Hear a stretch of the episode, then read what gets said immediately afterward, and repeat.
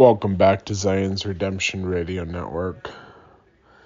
Today we're going to be covering chapter 27 of the Teachings of the Doctrine of Eternal Lives. The title of the chapter is Adam and Eve. We're going to start off with quotes by Joseph Smith. Commencing with Adam, who was the first man, who is spoken of in Daniel as being the Ancient of Days, or in other words, the first and oldest of all, the great grands, the great grand progenitor of whom it is said in another place, he is Michael, because he was the first and the father of all, not only by progeny, but the first to hold the spiritual blessings to whom was made known the plan of the ordinances for the salvation of his posterity unto the end, and to whom Christ was first revealed, and through whom Christ has been revealed from heaven, and will continue to be revealed from henceforth. Adam holds the keys of the dispensation of the fullness of times the dispensation of all the times have been and will be revealed through him from the beginning to Christ and from Christ to the end of the of all dispensations that are to be revealed. Having made known unto us the mystery of his will according to his good pleasure which he hath purposed in himself that in the dispensation of the fullness of times he might gather together in one all things in Christ, both which are in heaven and which are on earth, even in him. And that was Joseph Smith, History of the Church, Volume 4, page 207 and 208. So um, when he says in another place, it's said that he's Michael. Well, in Daniel chapter 7, it talks about the Ancient of Days and how he stands up from his throne in the last days. And then if you go to uh, Daniel chapter 12, it actually names the person, the Ancient of Days, when Michael stands up in the last days. It's the same imagery going on there. So Michael stands up from his throne and he's the father of all living, but he's our father physically, but he's our father spiritually as well. And I've explained that in the past how um, when Jesus Christ, when he paid for our sins in the Garden of Gethsemane, that he bought us with the price of his own blood and that um, we become his spiritually, even though we're Adam's physically. And then in Revelations, it talks about the new heaven and the new earth. Well, when Jesus Christ, he is the father of us spiritually, but on that new earth, he becomes an Adam in that world. And after this whole thing has gone its course, it's one eternal round, and the new earth is created, we have the opportunity, according to what God showed me personally, to put off our resurrection so that we might go into a new mortal probation to gain more experience so that we can attain unto a higher resurrection. That as long as we are in the resurrection that we attain unto for this life, that we are damned in that resurrection unless we're exalted. But God told me that the the great secret, and yes, I am a prophet, because God has revealed Himself to me many times. The Father told me that the great secret is that when all is said and done, we do have the opportunity to put off the resurrection, to go on that new earth with our Savior who will become our Adam, and we become his physically so that we are his physically and spiritually. And our Adam for this earth, whose name is Michael, on a previous earth was our Redeemer. And he paid for us with his atonement. And we became his spiritually because he bought us with the price of his own blood from the fall of that world.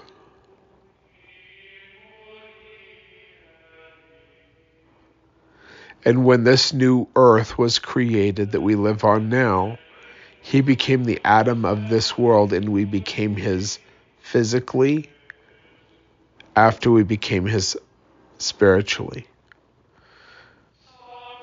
And the same thing the same thing it is with Jehovah. Jehovah was a redeemer on an older earth. He paid for our sins and transgressions and the fall of that world on an older earth. We were resurrected in our own states of resurrection. A new earth was created where he became the Adam of that world, and Michael became the Redeemer. When that world was finished and we were all resurrected, there was a new earth, and Jehovah, who was then an Elohim, showed Michael how to create this earth. and Michael became the Adam of this earth.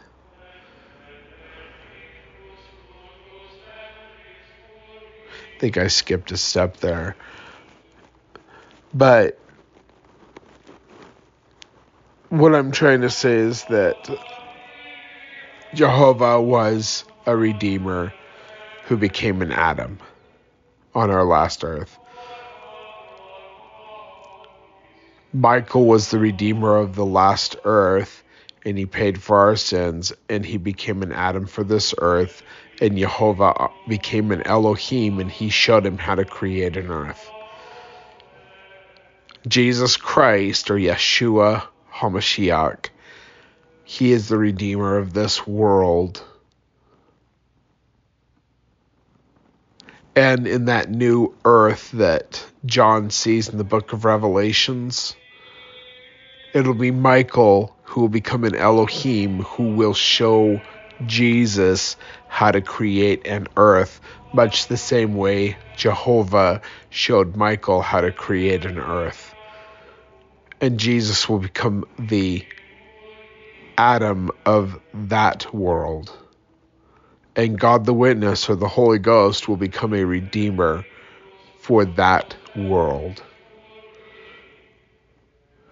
And when that world is finished, Jesus Christ will become an Elohim and he will show the one who is the Holy Ghost on this earth how to become a Michael or a uh, a redeemer or not a redeemer, a uh, an Adam for the next world.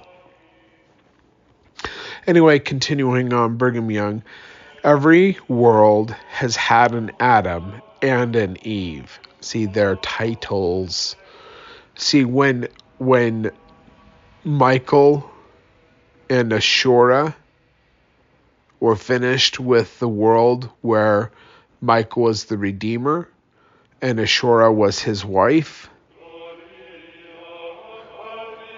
They became an Adam and an Eve, taking upon themselves the name of Adam, Amen, and Eve, or I don't know why they changed her name, but her name was Hava. Hava.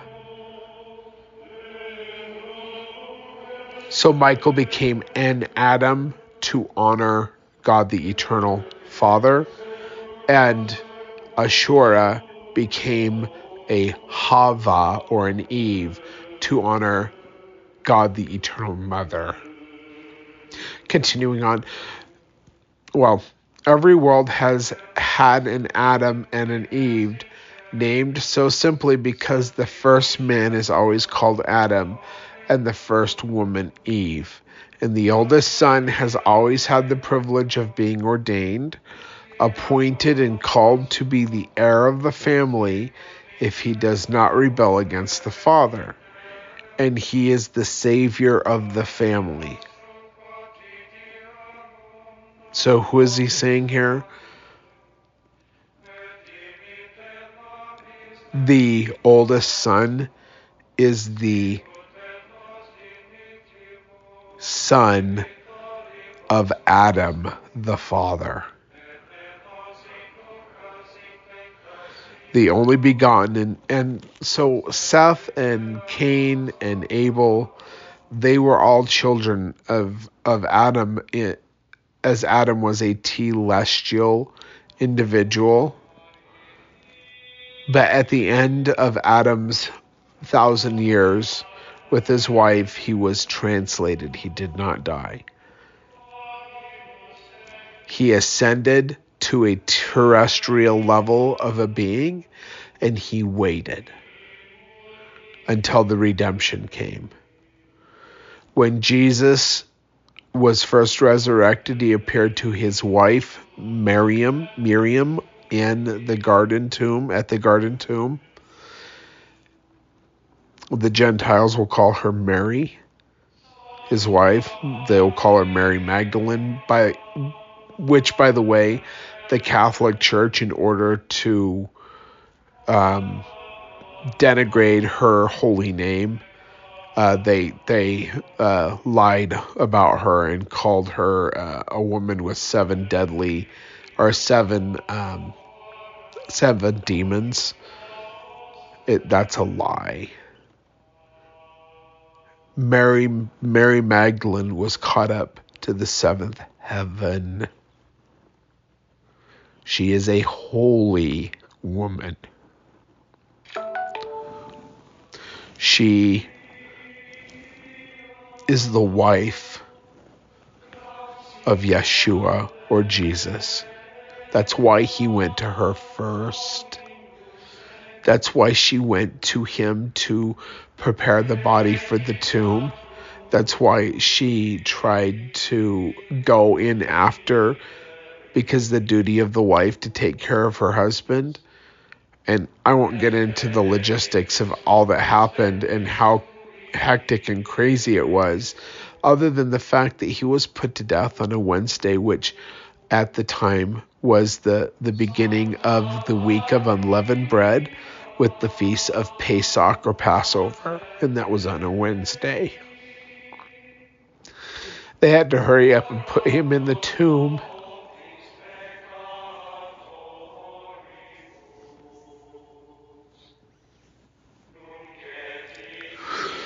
Because Pass- Passover was the beginning of the high Sabbath of unleavened bread, which was one day Wednesday night to Thursday night.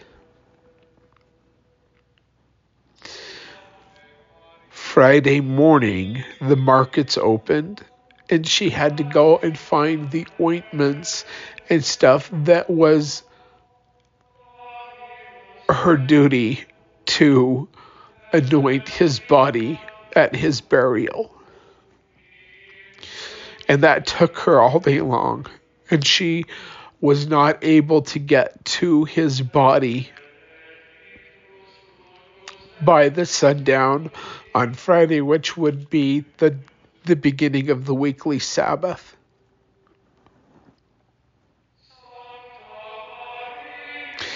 So she had to wait Friday night to Saturday night because it was the weekly Sabbath where she could not do the work of a wife to her deceased husband.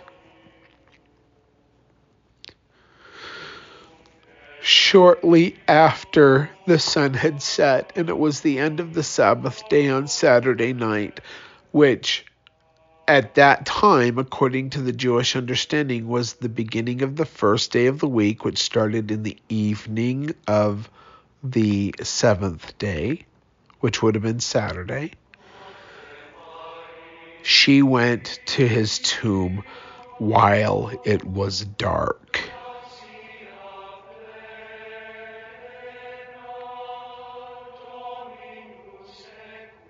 At the end of the Sabbath, on what we would call Saturday evening, he was put to death on Wednesday around 3 p.m. and put in the tomb shortly before evening began on Wednesday. And he was in the tomb for an actual three days and three nights.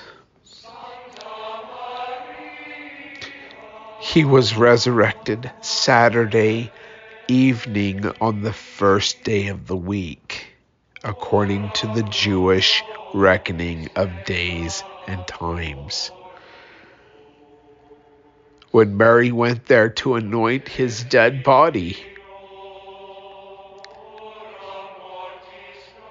the angels at the tomb, who I uh, assume appeared as men, they said, Why are you looking for the living among the dead?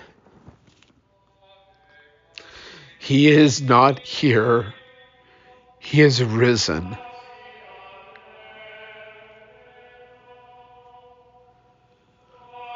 She was in shock, could not understand what these individuals were telling her. She had assumed that his body had been stolen by grave robbers. The body of her husband.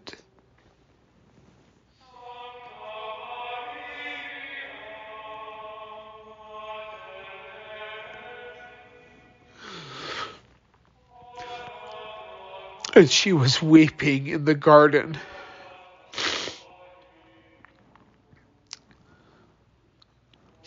And eventually, Yeshua came to her, but she did not know that it was Jesus or Yeshua. And she says, Where have they taken the body of my husband?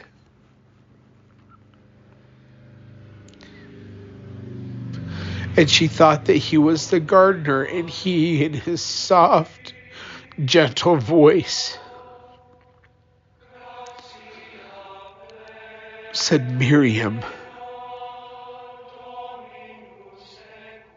In a voice that she understood to be Yeshua or Jesus, and she turned herself and looked at him in delight and surprised, she ran to him to hold him, and he said, Hold me not,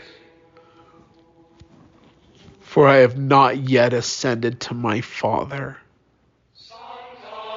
But go unto my brethren and say unto them, I ascend unto my Father and to your Father. Now, who is he speaking of? Adam at the end of his life with his wife Ashura or Eve or Hava. Michael with his wife Ashura as celestial beings waited to ascend back to a celestial resurrection, which could not be done until the fall was paid for, until the resurrection happened. And on the day of first fruits, which is the first day of the week after Passover, it's another one of those holy days.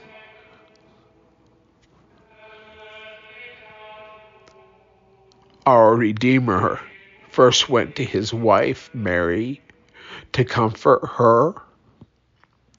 And he said, Touch me not, for I have not yet ascended to my Father, but go unto my brethren and say unto them, I ascended to my Father and to your Father. That's Michael and unto my El or my God and your God. That's Jehovah, who all over the Bible is called our Elohim. Jehovah, our Elohim. He is our God. Michael is our Father. And Yeshua is our Redeemer.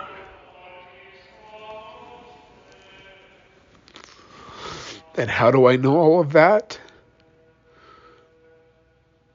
I first knew it because God showed it to me.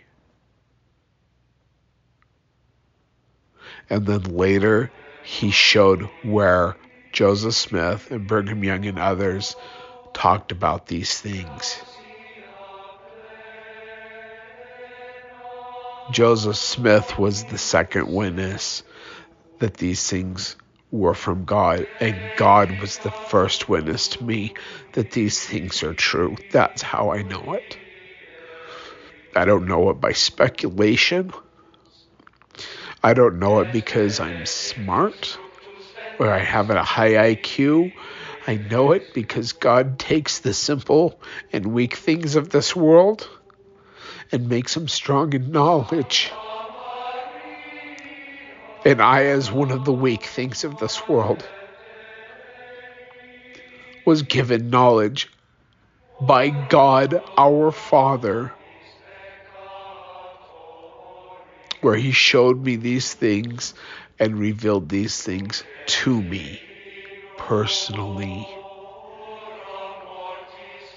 And later I was shown these things where Brigham Young had an idea of these things, but he was taught these things by Joseph Smith.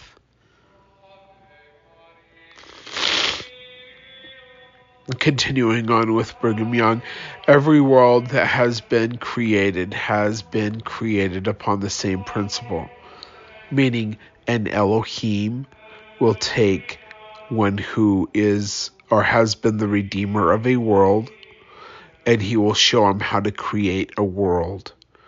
And then that Redeemer, who has now become an Adam, will organize it or create it.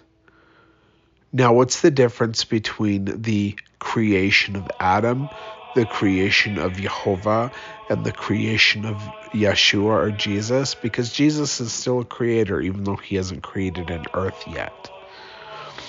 To create in the Hebrew tongue does not mean to speak into existence nothing into something. It means to organize. Jehovah organized the Godhead for this earth and took the Father for this earth, God the Creator, and brought him into this world and organized him in such a way that he would know how to create an earth for us to live on. God, the creator or the father, organized the plants and animals that would come into this world to organize this earth for our habitation. Yeshua or Jesus in the premortal world, he organized the spirits that would come onto this earth. Organized and created are the same thing in the Hebrew tongue. So when it says that Yeshua created all, it's speaking of his organizing the spirits to come onto this earth. Michael, who is Adam, created or organized the animals and the plant light life to prepare this earth to become our habitation. That's how he is also a creator or an organizer. And Jehovah our Elohim organized the first presidency for this earth under the direction of the council of the Elohim of of which G, um, Yeshua or not Yeshua, um, Jehovah was one of them, and that was all done under the direction of God the Eternal. Brigham Young. They may vary in their varieties, yet the eternity is one. It is one eternal round.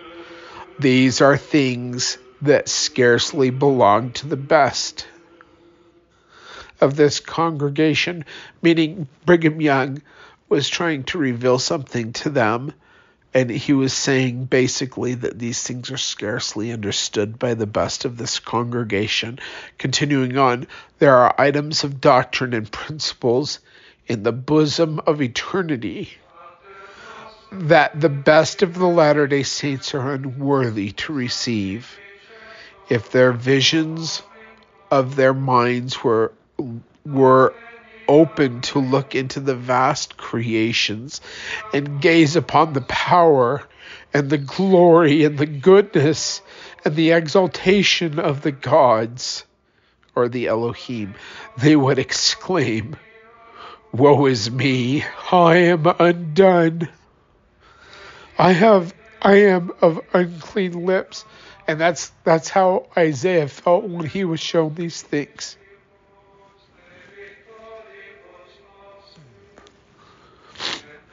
That's Brigham Young. October 8th, 1854, General Conference Report, Church Archives. Also see the Essentials of Brigham Young, page 93. Continuing on with Brigham Young, if you look at things spiritually and then naturally and see how they appear together, you will understand that when you have the privilege of commencing the work that Adam commenced on this earth, you will have all your children come and report to you of their sayings and acts, and you will hold every son and every daughter of yours responsible when you get the privilege of being an Adam on an earth. Journal of Discourses, Volume 4, page 271. Many of the sisters grieve because they are not blessed with offspring. You will see the time when you will have millions of your children around you. And if you are faithful to your covenants, you will be the mothers of nations. Why? Because you're going to be an Eve, sisters.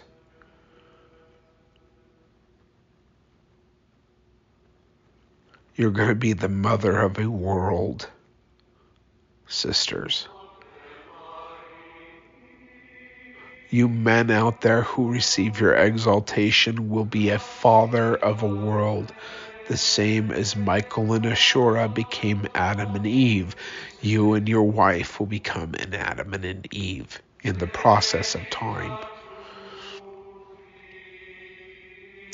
You will become Eves to earths like this, and when you have assisted in peopling one earth, there are millions of earths still in the course of creation, and when they have endured a thousand million times longer than this earth, it is only as it were the beginning of your creations. Be faithful, and if you are not blessed with children in this time, you will be hereafter. But I would not dare tell you all I know about these matters. That was Brigham Young, Journal of Discourses, Volume 8 page 208. And let me just say real quick it is a carnal and foolish individual who thinks that there's going to be this thing called celestial sex. You have no idea what you're talking about when you try to add the carnality of being mortal with having children in the heavens, spiritual children.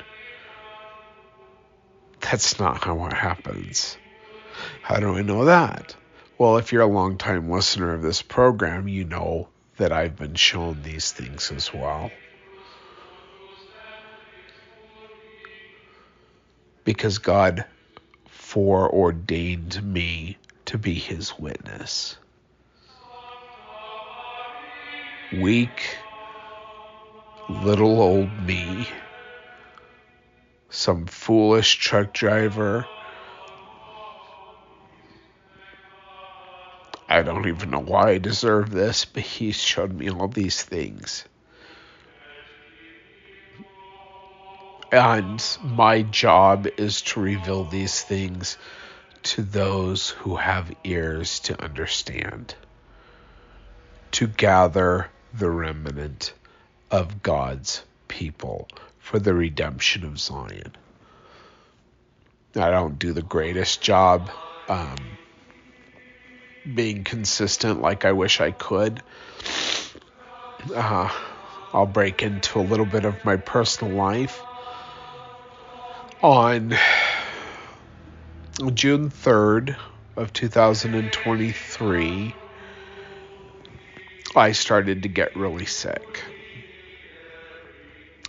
On June 4th of 2023, I went to the emergency room because I could not breathe and my oxygen was right around 82, which it's that's pretty low.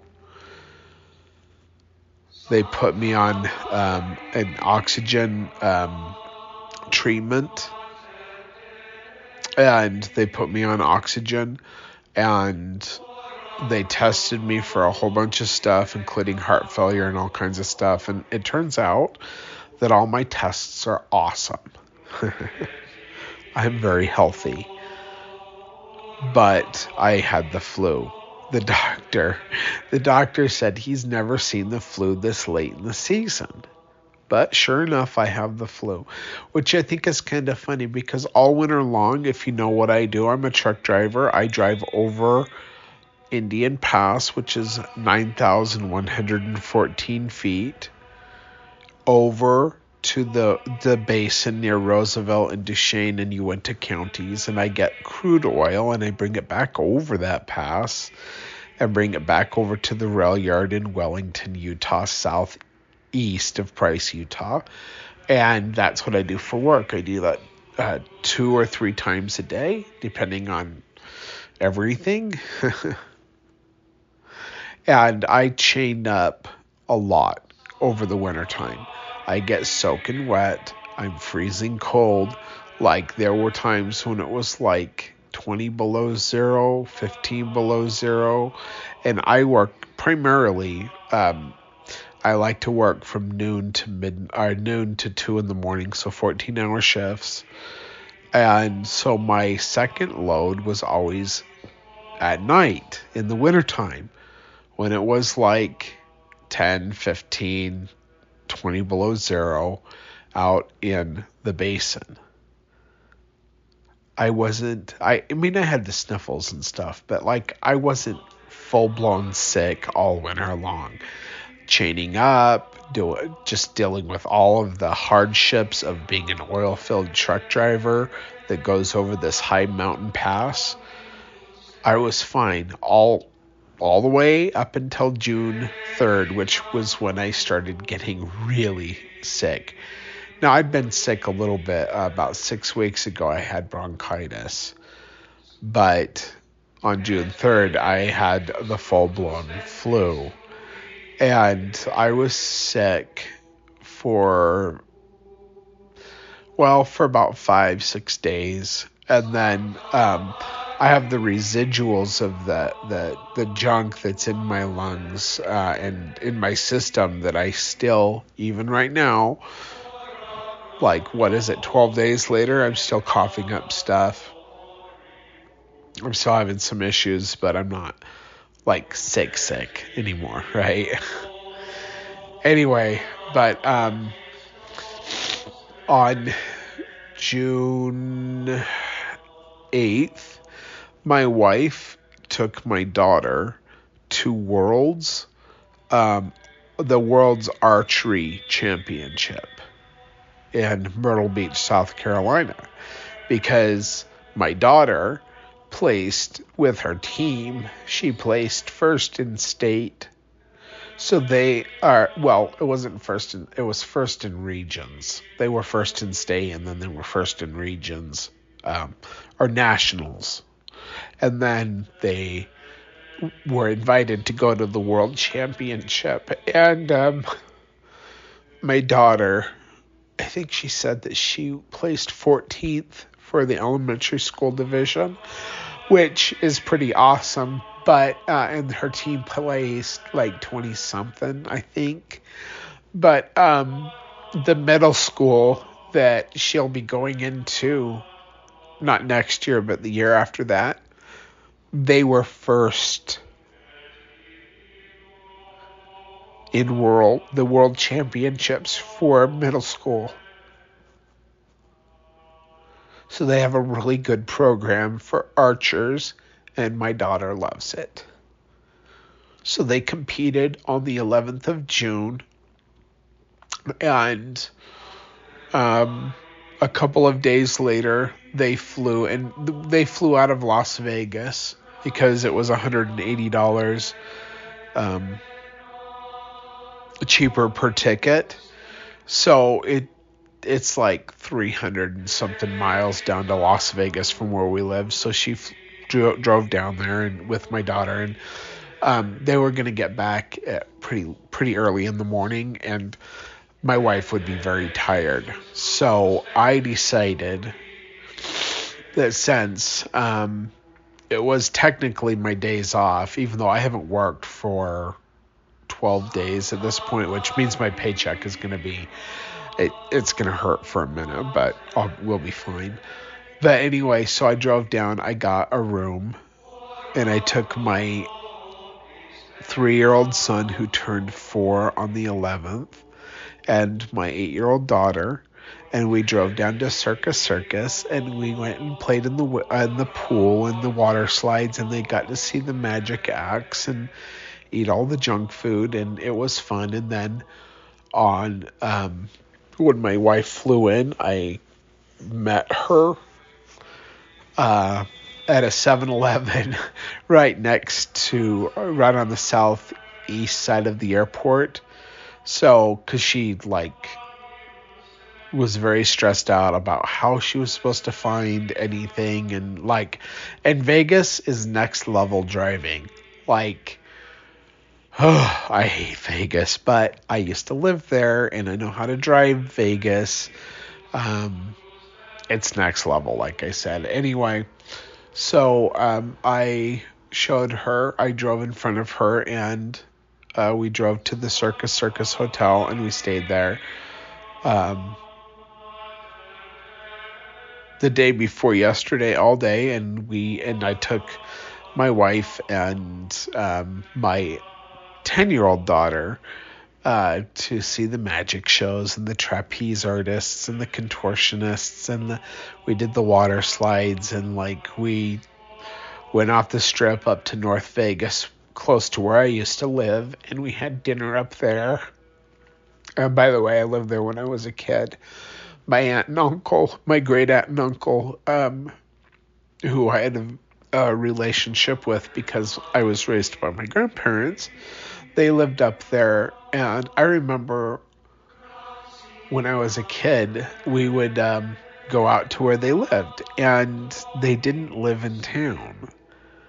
They lived out ways uh, like Vegas was way over there when I was a kid, and it just kept getting closer and closer.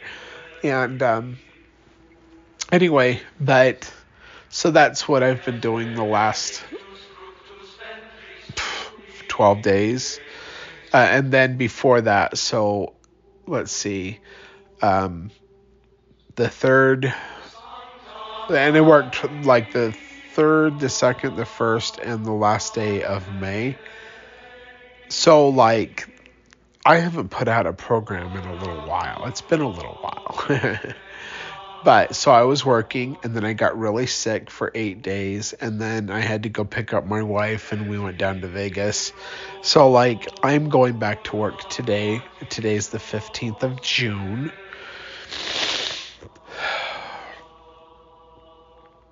And uh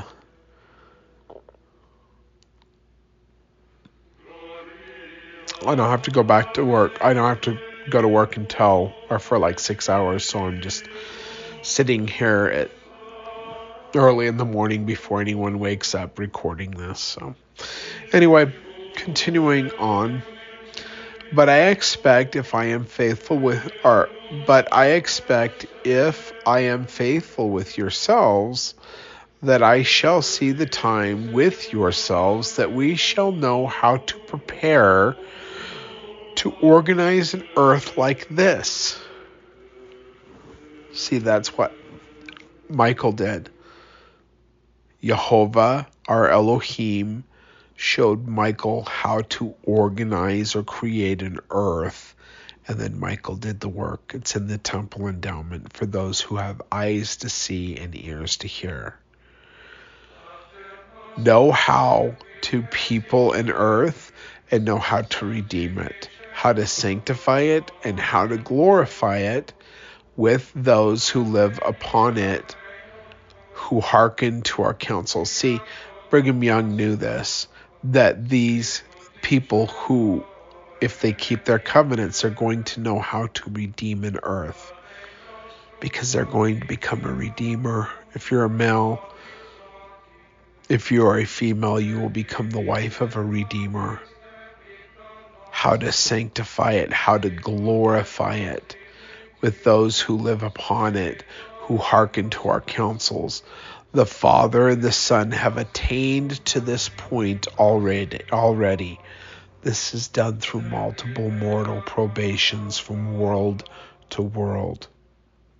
Brigham Young says, I am on the way, and so are you, and every faithful servant of God, after men who have got their exaltations and their crowns and have become gods, even the sons of God, or have become Elohim, even the sons of Elohim, and are made kings of kings and lords of lords. They have the power then of propagating their species in spirit, and that is the first of their operations with regard to organizing a world. Now, how does Jesus Christ propagate the species in spirit? He became a redeemer and he paid for our sins, and we become his spiritually. But every spirit is born independently of of uh, a creator, uh, of a mother to birth them. according to what God has shown me, the intelligence is eternal. But when it becomes self aware, there is a flash of light, and the intelligence, the energies, and the intelligence, the masculine and the feminine energies, they separate, and you have the birth of a male and a female spirit the male and the female spirit are kept together. They're soul twins or soul mates. Everybody has them, but there's a long process of things that actually can separate you from each other through personal choices. But anyway, um, the the the newborn spirit of man and the newborn spirit of woman are taken, and at that time they're orbs of light. They don't have the form of what we become, they're orbs of light. And they are given the opportunity to learn and to grow in the spirit world until they are ready to become spirits on an earth a male or a female or an animal or a plant. But the animal and the plant life and the spirits that they hold will never become human.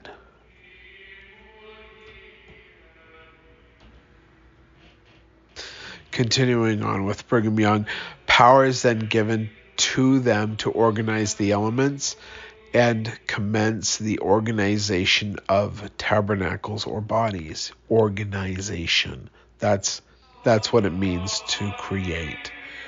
How can they do it? Have they to go to that earth? Yes. And Adam will have to go there, and he cannot do it without Eve he must have an Eve to commence the work of generations.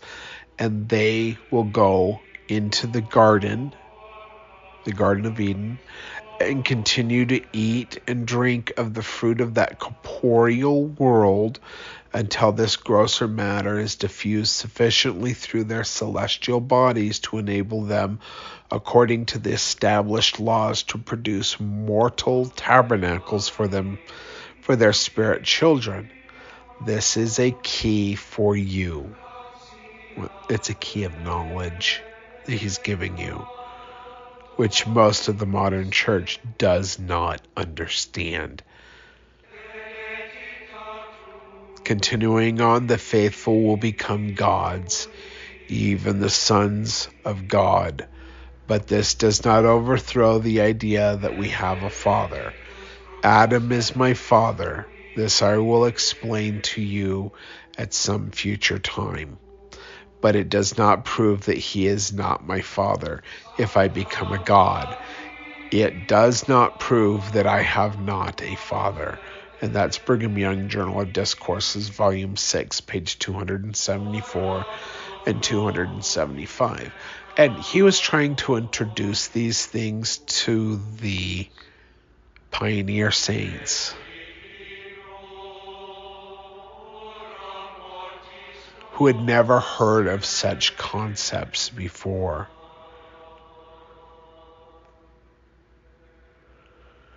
Who did not understand the immensity of space and time as we do now. And even though we, we do understand it better than they, we don't understand it. We're like babes looking in looking at the moon, not understanding what we're seeing. Continuing on, one thing has remained a mystery in this kingdom up to this day. It is in regard to the character of the well beloved Son of God and our God and Father in heaven. When our father Adam came into the Garden of Eden, he came into it with a celestial body and brought Eve one of his wives with him. Now, let me just stop here. He was already an exalted being when he came into the garden because he had paid for our sins and was the redeemer of an older earth and he became the Father much the same way that Jesus becomes our Father because he paid for our sins and the fall of this earth.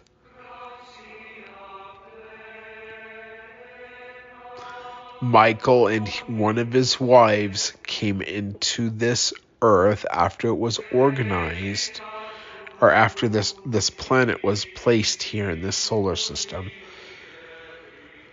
and they went as celestial beings into the garden, and there was a veil placed over their minds, and they partook of the fruit of this world until the corporeal elements of this earth were infused in their exalted celestial bodies and they descended from a uh, from an exalted celestial state to a terrestrial state, to a telestial state, and that is how they were able to become mortal again, not being born again, but also not dying again.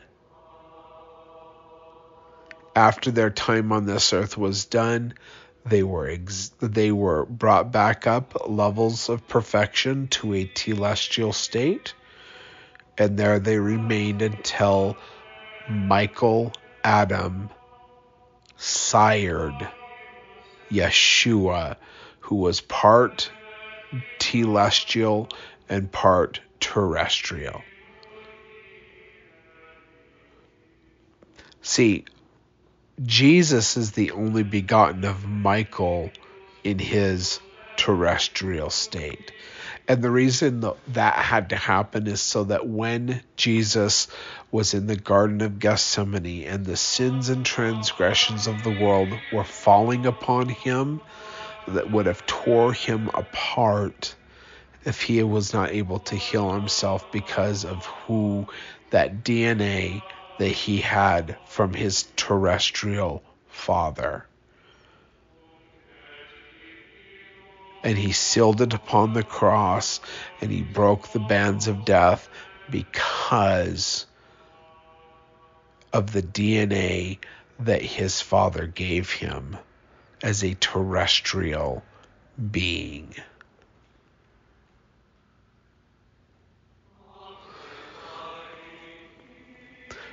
So let's get back to this. When our father Adam or Michael came into the Garden of Eden, he came into it with a celestial body and brought Eve, one of his wives, with him. He helped to make and organize this world.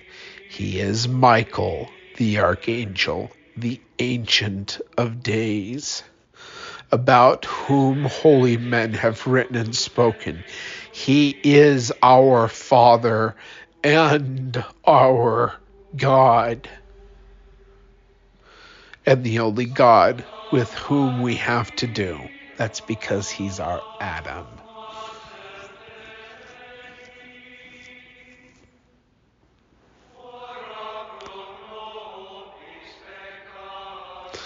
I could tell you much more about this, but were I to tell you the whole truth, blasphemy would be nothing to it in the estimation of the superstitious and over righteous of mankind. However, I have told you the truth as far as I have gone. Jesus, our elder brother, was begotten in the flesh by the same character that was in the Garden of Eden who is our Father in heaven. He's talking about Michael. Michael holds the first presidency of this earth. He is God the Creator or the Father. Above him is Jehovah our Elohim. The two witnesses or counselors for the first presidency of this earth are God the Redeemer, who is Yeshua, who we call Jesus Christ or Jesus Hamashiach, Yeshua Hamashiach, which means the anointed one of God. He's the first witness or counselor of the Father.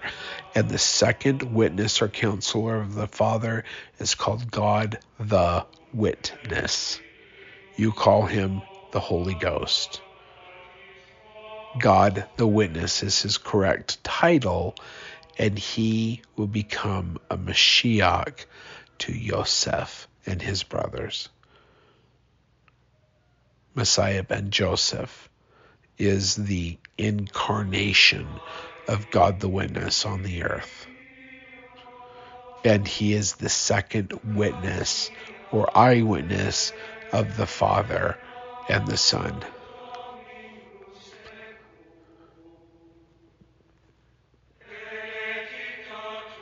Continuing on with Brigham, now let all who may hear these doctrines, doctrines, not theories, not theories like the LDS Church wants you to believe. He spoke it from the pulpit, Brigham Young did, and he learned it from uh, from Joseph Smith. He was president of the church from 1846 until the end of his life in August of 1877, longer than any of the rest of any of the presidents at all. The most time as president of the church, even longer than Joseph Smith.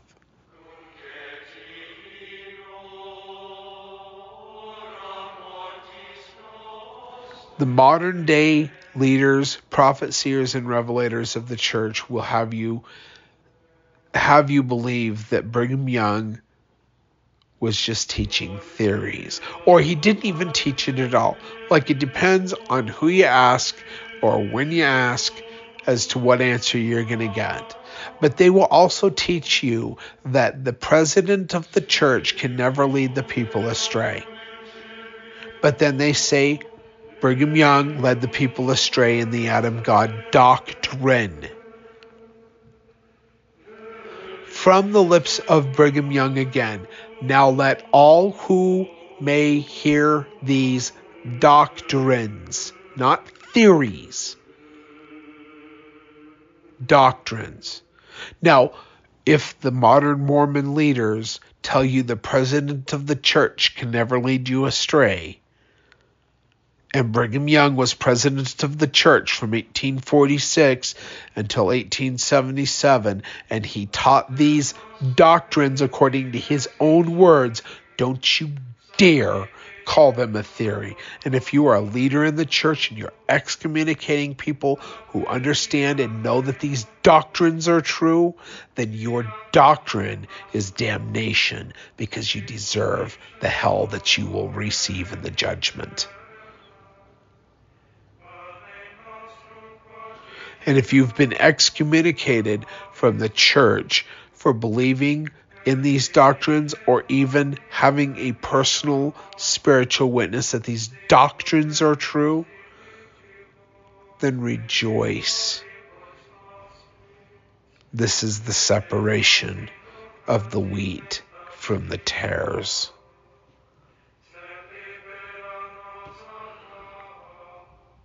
Now let all who may hear these doctrines pause before they make light of them or treat them with indifference, for they will prove their salvation or damnation.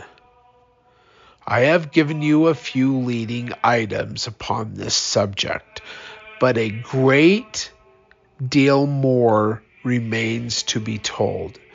Treasure up these things in your hearts.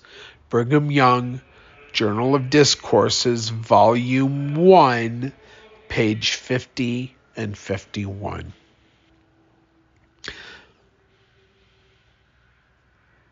Continuing on with Brigham Young, I tell you, when you see your Father in heaven, you will see Adam, for you will see your mother that bore your spirit, and you will see Mother Eve. Brigham Young, October 8th, 1854 General Conference Report, Church Archives. Also see the Essentials of Brigham Young, page 99. Brigham Young also stated Elohim looks round upon the eternity of the matter and said to his associates, Who are they? The others of the Elohim, and those that were that he pleased to call upon for the time for his counselors to regard to the elements, worlds, planets, kingdoms, and thrones, said he, Jehovah, Michael, see that eternal matter on all sides, this way and that way. We have already created worlds upon worlds. Shall we create another world? Yes. Go and organize the elements yonder in space. Jehovah, Michael, go create a world and make it, organize it, form it, and then put upon it everything in all the variety that you have seen, seen, that you have been in the habit of being associated in other worlds of beasts, birds, fowls, fish, and every insect and creeping thing. And finally, the whole eternity of elements is full of life. Bring it together and make of it living creatures. Jehovah, Michael, go down and do as, uh, well, let's see. Jehovah Michael goes down and does as he is told. What am I going what I am now going to tell you will no doubt astonish the whole of you. When Jehovah Michael had created or organized the world and brought it from another kingdom, the beasts, fish, fowl, and insects, and every tree and plant with which we are acquainted, and thousands that we have never seen when he had filled the earth with animal and vegetable life, Michael, who is Adam, goes down to, to the new made world and there he stays. This is Brigham Young, October 8th, 1844, spoken in General Conference, also in the Church Archives and in the Essentials of Brigham Young, page 94. Continuing on. If Jesus, Jesus should veil his glory and appear before you as a man and witness of himself as being in the image of his Father, would you believe that he was really Jesus Christ and that he told you the truth? And if you believed his words, would you not wonder exceedingly to hear that our Father in God is an organized being after the fashion of man's organization in every respect. Such, however, is the case. One of the prophets describes the Father of us all, saying, I beheld till the thrones were cast down, and the Ancient of Days did sit, whose garment was white as snow, and the hair of his head was like pure wool his throne was like the fiery flame, etc. The prophet further says, Thousands, thousands minister unto him, and ten thousand times ten thousand stood before him. Again, and behold, one like unto the Son of Man came with the clouds of heaven, and came to the Ancient of Days, and they brought him near before him. Now, who is this Ancient of Days? You may answer this question at your pleasure. I have already told the people. Who's the Ancient of Days? Anyway, that comes from uh, Brigham Young Journal of Discourses, Volume 11, page 41 and 42. Is there in the heavens, uh, the heaven of heavens, a leader? Yes, and we cannot do without one and that being the case, whoever whoever this is, whoever this is may be called God. Joseph said that Adam was our father and our God. And that's Brigham Young, Journal History, May 14th, 1876, so a year and a couple months before he died and it's also in the church archives. Brigham Young, while it is in all probability true that the Gospels were originally written in Aramaic, it is even more certain that the New Testament is based upon an Old Testament Hebraic culture and religion. And I just want to say that we know that there's many of the works of the New Testament or the Brit Hadashah who were written in Hebrew first before they were written in Greek.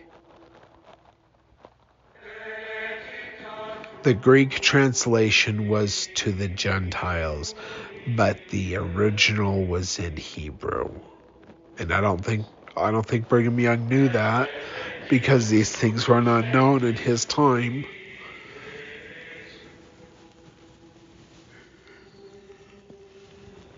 But there is plenty of ed- evidence that these things were originally written in Hebrew, at least the Gospels, and uh, even the book of Acts.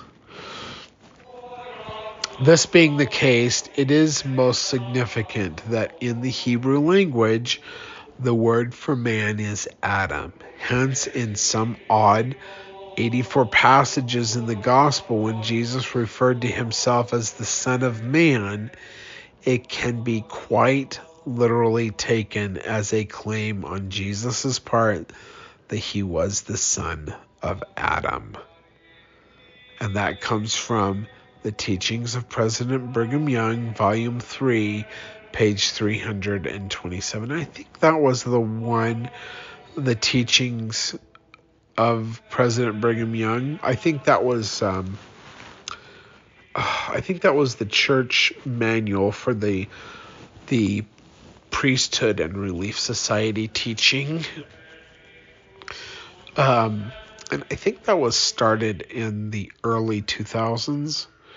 And I can't remember the exact date, but I think that's what this book is referring to. Although it does say volume three, and we didn't go through it for three years, so maybe I'm wrong. Anyway, it says The Teachings of President Brigham Young, Volume 3, page 327. Continuing on with Brigham Young.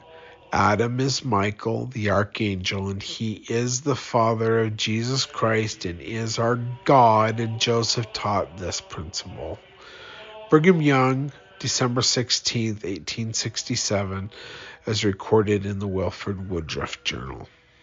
Continuing on, if I am not telling you the truth, please tell me the truth on this subject and let me know more than I do know. If it is hard for you to believe, if you wish to be Latter day Saints, admit the fact as I stated and do not contend against it.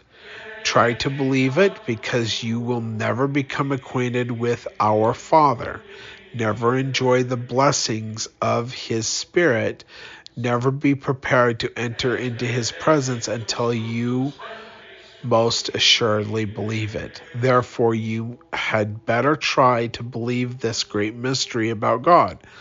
I do not marvel that the world, I do not, I'm sorry, yeah, it says, I do not marvel that the world in its clad, the world is clad in mystery to them. He is an unknown God.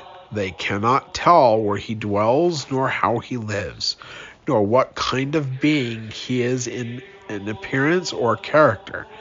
They want to become acquainted with his character and attributes, but they know nothing of them. This is in consequence of the apostasy that is now in the world. They have departed from the knowledge of God, transgressed his laws, changed his ordinances, and broken the everlasting covenant, so that the whole earth is defiled under the inhabitants thereof. Consequently, is no mystery to use to us, sorry, that the world knoweth not God, but I would, but it would be a mystery to me with what I know, I say that we cannot know anything of him. We are his children. Whether Adam is a personage that we should consider our Heavenly Father or not is considerable of a mystery to a good many. I do not care for one moment how this is. It is no matter whether we are in to, we are to consider him our God or whether his father or his grandfather. Now who is this? Michael our God or his father, that's Jehovah our Elohim, or his grandfather, meaning a father above Jehovah our Elohim.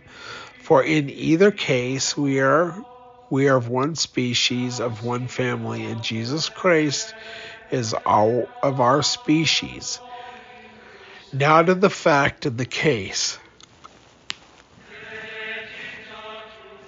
All the difference between Jesus Christ and any other man that ever lived on the earth from the days of Adam until now is simply this.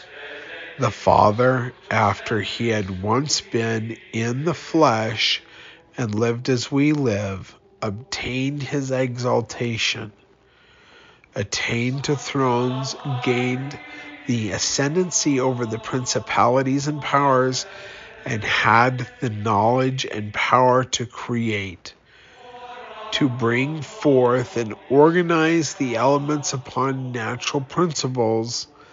This he did after his ascension or his glory or his eternity and was actually classed with the gods or the Elohim, with the beings who create, with those who have kept the celestial law while in the flesh and again obtained their bodies.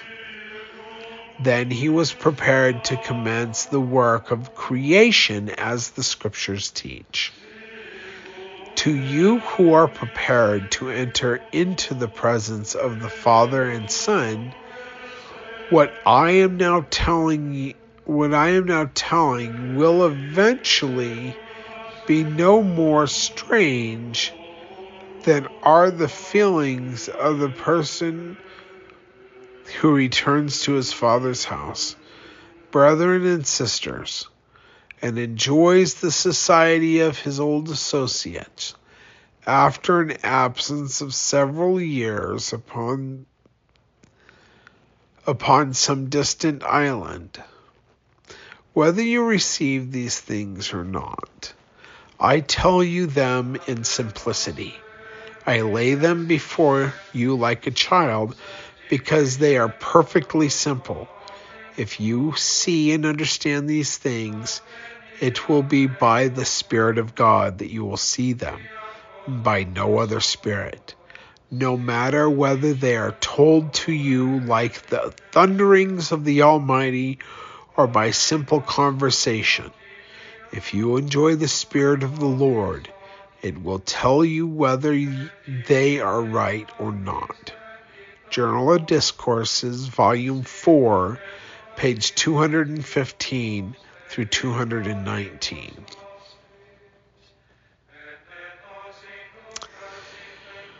Continuing on.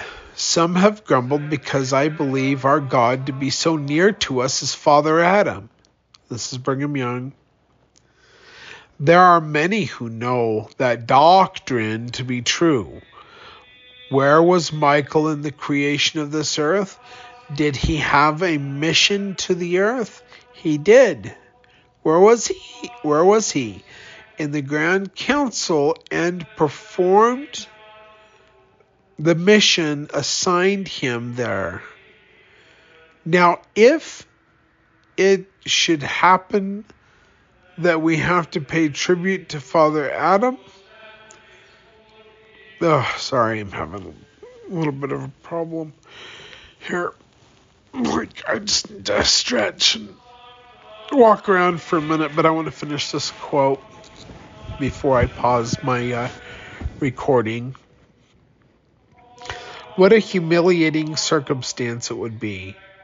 Just wait till you pass Joseph Smith, and after Joseph lets you pass him, you will find Peter, and after you pass the apostles, many and many of the prophets, you will find Abraham, and he will say, I have the keys, and except you do thus, and so you cannot pass. And after a while, you come to Jesus, and when you are at length when you at length meet Father Adam, how strange it will appear to your present notions.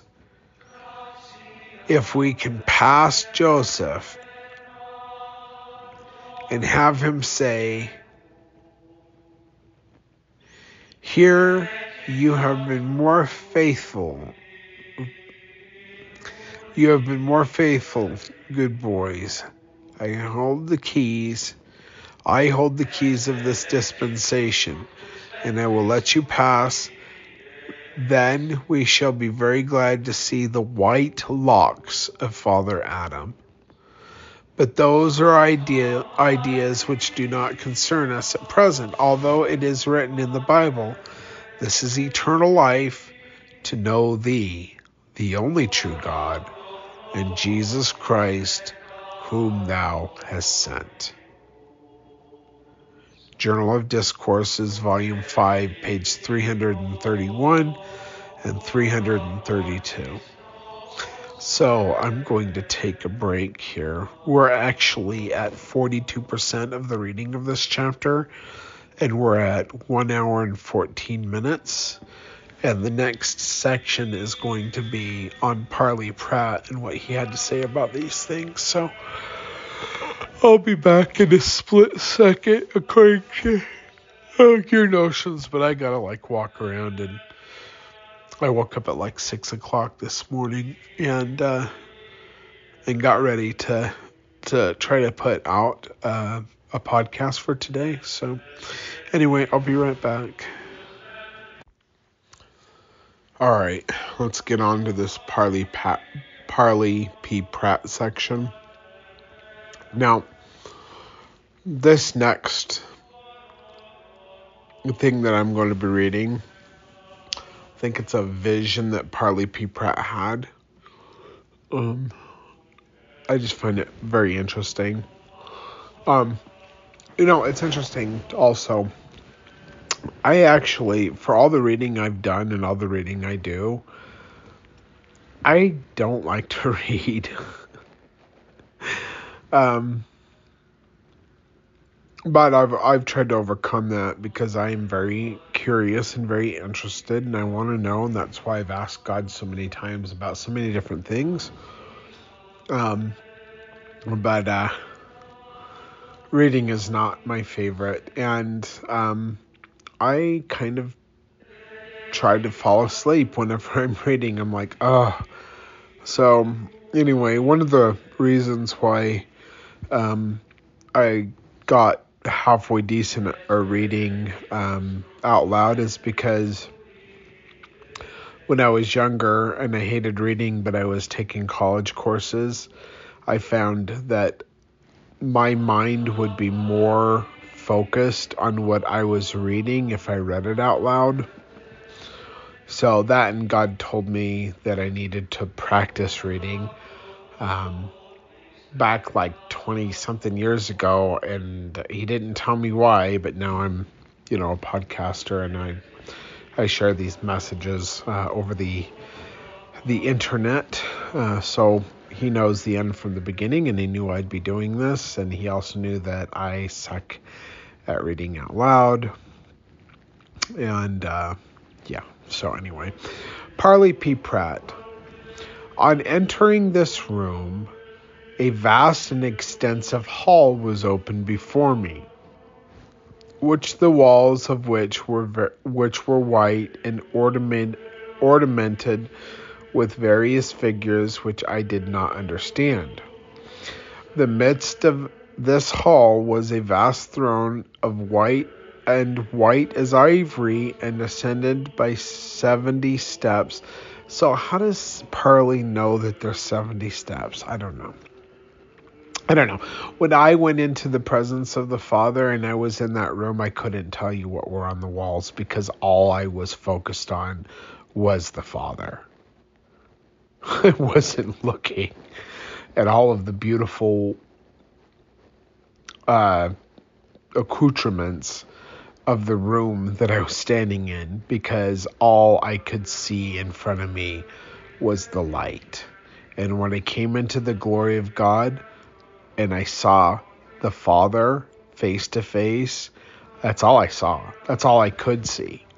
Now, I could look back into my mind's eye when I first entered the room, and I could give you a brief description of its length and width and um, and some other things, but but immediately as soon as I entered into that that room where the father was, it was like entering into just overwhelming, like pure, holy spirit, peace, love, like ineffable. Okay. So that was the feeling without any visual um, anything, just the feeling, which was completely overwhelming. And when I entered into that room, I saw a very bright light on the other end of the room, and that was my main focus. I wasn't looking at the furniture in the room other than when I went to speak with Jesus and we sat down on some um, benches made of uh, uh, marbled granite. Like, I noticed that.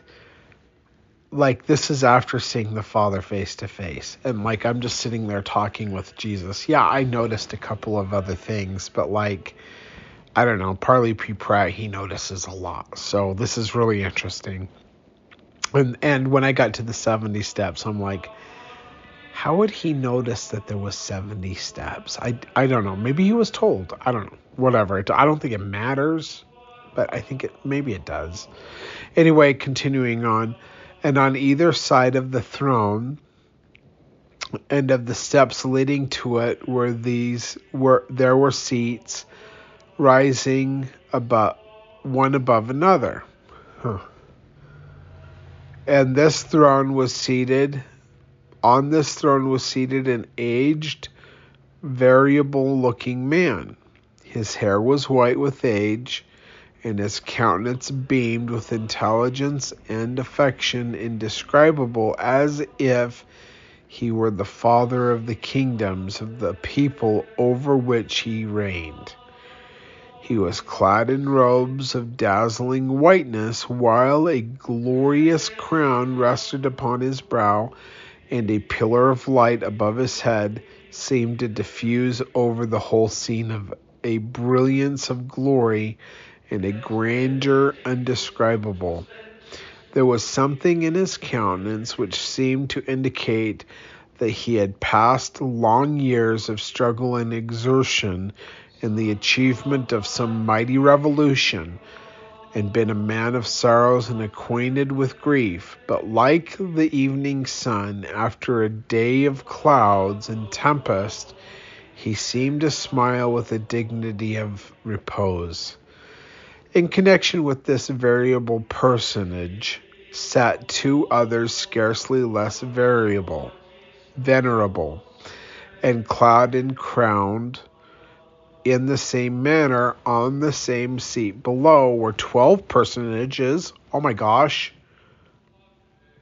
Okay, I didn't see all of this when I saw the father when he in 2013 or in 2003, but and I've never read this before. So he's talking about a throne, and there was two personages who are sl- who are scarcely less venerable, and they were clad and crowned in the same manner on the next seat below where the two. Okay, so what what it's interesting about this? Okay, now I haven't read this before, but when I saw the um, the council in 2013, I saw that um, our father, Michael, sat upon a throne, or actually was standing in front of it. And there was God the Creator, which which is the Father, God the Redeemer, and God the Witness, the two counselors. And then below them, I saw that there was 12, uh, 12 persons, much of the same appearance, and clad in the same manner with crowns upon their heads. So, and those 12 people that I saw before the Father, the Son, and the witness were they were called mighty and strong ones. They were the council of the 12 who were mighty and strong. I was also told that the Father, God the Father, God the Redeemer, and God the Witness were also considered mighty and strong which is just really interesting. Anyway, while their descending seats were filled with some thousands of noble and dignified persons, these are the noble and great ones, and I saw them too, all enrobed in white and crowned with authority and power and majesty as kings and presiding among the sons of God. You now behold, said the angel of the prairies, the grand council are the Grand Presiding Council organized in wisdom and holding the keys of power to bear rule over all the earth in righteousness. I think I've read this before because I know I've read the Council of the Prayer or the Division of the Prairies. I can't remember reading this part though. Anyway, and of increase and glory in of their kingdoms shall there be no end. The ver- venerable council which you beheld enthroned in majesty and clad in ro- robes of white, with crowns upon their heads, is the order of the Ancient of Days, before whose august presence throne have been cast down and tyrants have ceased to rule. Anyway, that was the Angel of the Prairies uh, Parley P. Pratt, uh, pages 13, 14, and 24.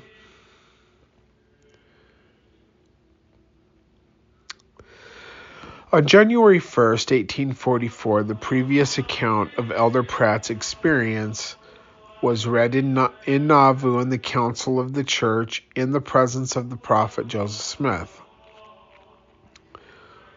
Interesting. So that was that's interesting because like I don't know about all the first stuff. I didn't see all of that. and I didn't go into a building where I saw them enthroned. I when in 2000 so in January 2013 God says um, our father Michael came to me and he said kneel down before me and ask me who you are. And up to this point like I knew that I had seen the Father and the Son face to face, and I marveled that I was able to even to embrace them. And I was like, why is it that I have had these experiences, but like Joseph Smith didn't have these experiences, and I don't know any of anybody else like in history where it talks about any of the kind of stuff that I've been able to like experience firsthand, face to face in the flesh. Like, and I'm like, why is this? And so, like, the father, Michael, he comes to me and he says, Kneel down before me and ask me who you are. And I was like, Father, who am I? And he took me up in the spirit and he showed me a vision of the past. And I saw this grand council, which did not appear to be in some kind of building. I mean, okay, so under the this is what I was taught under the direction of Jehovah our Elohim is God the Creator, who is the Father, who is Michael Adam. God the Redeemer, who is Yeshua or Jesus, and God the Witness. And I saw 12 standing in front of them, and God, Jesus, or not Jesus, uh, Michael told me that they were mighty and strong before the Lord of the whole earth who he is. And he uh, he revealed to me who these people would be when they went on the earth and the prophets that they became. But and he told me about their dispensations and stuff like that. But then I saw the noble and great ones, and there were a ton of them.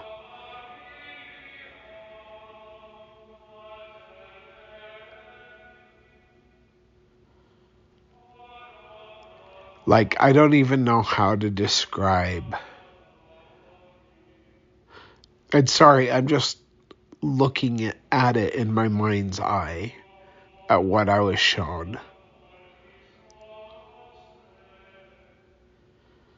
There were so many of them.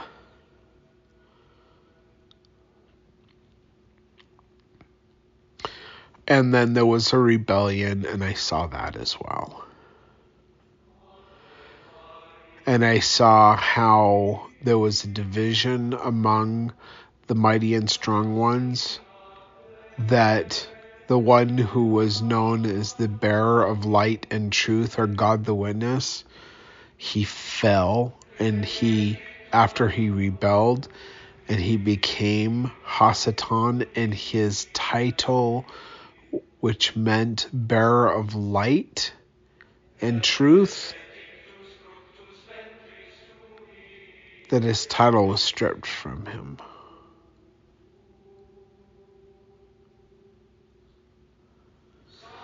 And I was chosen from among the ones mighty and strong to take his place as the second counselor or witness of the Father, even the witness of the Father and the Son.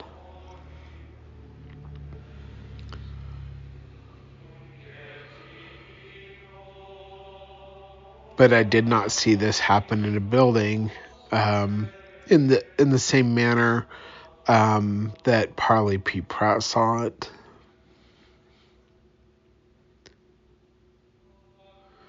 It was more like in space, I guess, with platforms.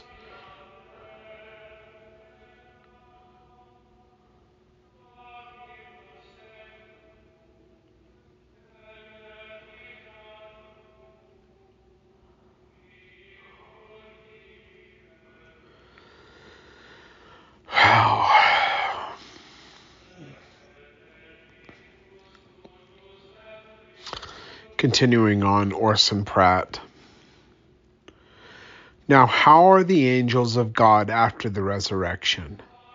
According to the revelations which God has given, there are different classes of angels.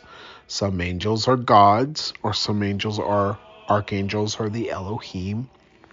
See, we're all angels or messengers of Jehovah, are not Jehovah, of God the Eternal Father.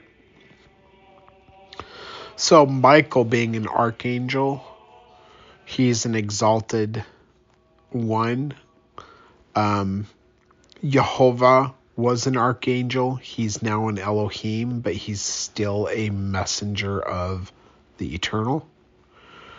Some angels are gods and still possess the lower office called angels. Adam is called an archangel, and yet he is a god. Interesting. Interesting, isn't it? That's um, that's Orson Pratt, Journal of Discourses, Volume 13, page 187. Wilford Woodruff stated, "In this, in the first place, I will say that the prophet Joseph taught us that Father Adam was the first man on the earth to whom God gave the keys of the everlasting priesthood. He held the keys of the presidency." and was the first man who did did hold them. Noah stood next to him. These keys were given to Noah, he being the father of all living in his day, uh, as Adam was in his day.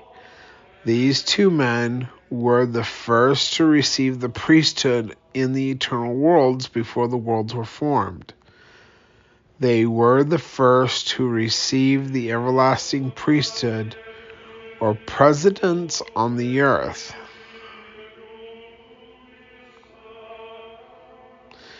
Father Adam stands at the head so far as this world is concerned.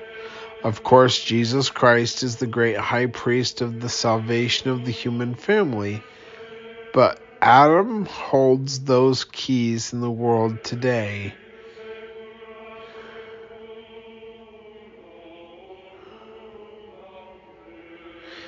He will hold them to the endless ages of eternity, and no one, every man who has ever held or will ever hold the keys of president, the presidency of the kingdom of God from that day until the scene is wound up, will have to stand before Father Adam and give an account of the keys of that priesthood, as we all will have to give an account unto the Lord of the principles that we have received when our work is done in the flesh, and that was um, was recorded in Deseret Weekly News, Volume 38, page 389, and that was Wilford Woodruff who said that.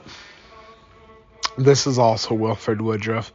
Before I sit down, I want to tell, I want to say a word to the elders of Israel on another subject. I am called an old man. I guess I am. I was thinking just now in speaking of the apostles and prophets that were with Joseph Smith when he made the last speech. I am I am the only man living that was with him at that time. The rest are today in the spirit world. How much longer I shall talk to this people I do not know, but I want to say this to all Israel. Cease troubling yourselves about who God is, who Adam is, who Christ is, who Jehovah is, and for heaven's sake, let these things alone. Why trouble yourselves about these things? God has revealed himself and when the fir- the 121st section of the Doctrine and Covenants is fulfilled, whether there be one God or many gods, they will be revealed to the children of men, as well as all thrones and dominions, principalities, and powers. Then why trouble yourselves about these things? God is God, Christ is Christ, the Holy Ghost is the Holy Ghost.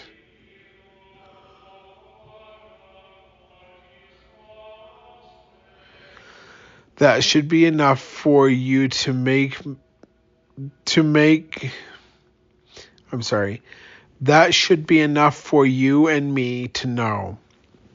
If we want to know any more, wait till we get where God is in person.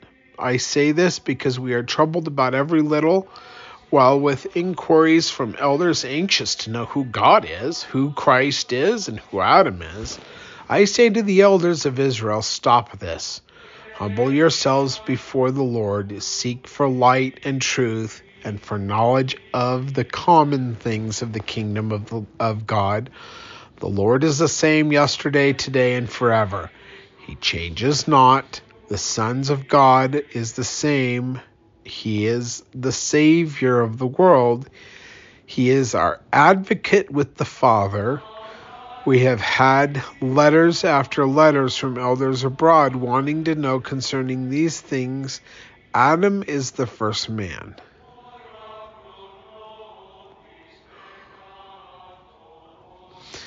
He was placed in the Garden of Eden and is our great progenitor. God the Father, God the Son, God the Holy Ghost are the same yesterday, today, and forever. That should be sufficient for us to know. And that's Wilford Woodruff, as recorded by the Brian H. Stuy Collected Discourses, five volumes, Burbank, California, and Woodland Hills, Utah. BHS Publishing, 1987 through 1992, Volume 4, page 292. All right. All right, the next person that we're going to be reading is B.H. Roberts. B.H. Roberts, or Brigham Heber Roberts, stated, and he was the president of the 70 back in the 20s and 30s, and I don't remember. Anyway, B.H. Roberts. It is generally supposed that Brigham Young was the author of the doctrine which places Adam as the patriarchal head of the human race and ascribes to him the dignity of future presidency over this earth and its inhabitants when the work of redemption shall have been will, will have been completed.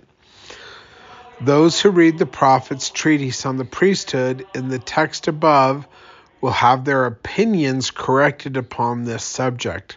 For clearly it is the word of the Lord through the prophet Joseph Smith which established that doctrine.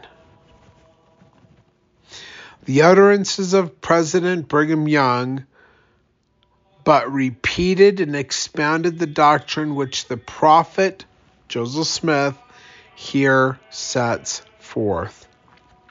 It was Brigham, uh, Brigham Heber Roberts or B.H. Roberts, and that can be found in the History of the Church, Volume 3, page 388. So Brigham Young got the doctrine from Joseph Smith. Joseph Smith taught Brigham Young the doctrine. It didn't originate with Brigham Young. It didn't originate with Joseph Smith, but he was the first one in this dispensation who was revealed these important truths. All right, another quote from B.H. Roberts. Some of the sectarian ministers are saying that we Mormons are ashamed of the doctrine announced by President Brigham Young to the effect that Adam will thus be the God of this world. No, friends. It is not that we are ashamed of that doctrine. If you see any change come over our countenances when this doctrine is named, it is surprise, astonishment that any one of the any one at all capable of grasping the largeness and extent of the universe, the grandeur of existence, and the possibilities in man for growth, for purpose, should be so lean of intellect should have such a paucity of understanding as to call into question at all. This is what our change this is what our change of countenance means. Not shame for the doctrine of Brigham Young, not shame for the doctrine that Brigham Young taught. And I think that he was right on the cusp of the church just completely being ashamed of the Adam God doctrine because the church seems to be falling headlong over itself to become popular with the world. And they have to shed the deeper doctrines of the restoration in order to do that because they are more concerned with power and prestige than they are in standing up for the truth as restored by the prophet Joseph Smith.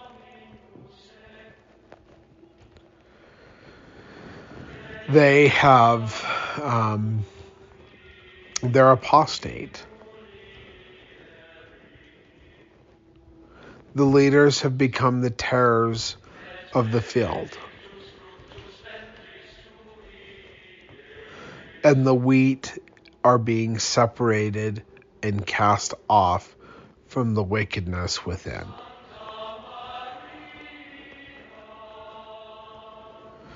Jesus in section 85 of the Doctrine and Covenants doesn't say he's going to set the church of God in order.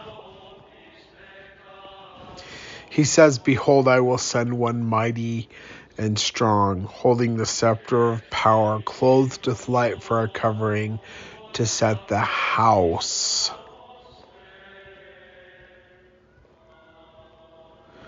The house of God in order, which implies that it would become out of order.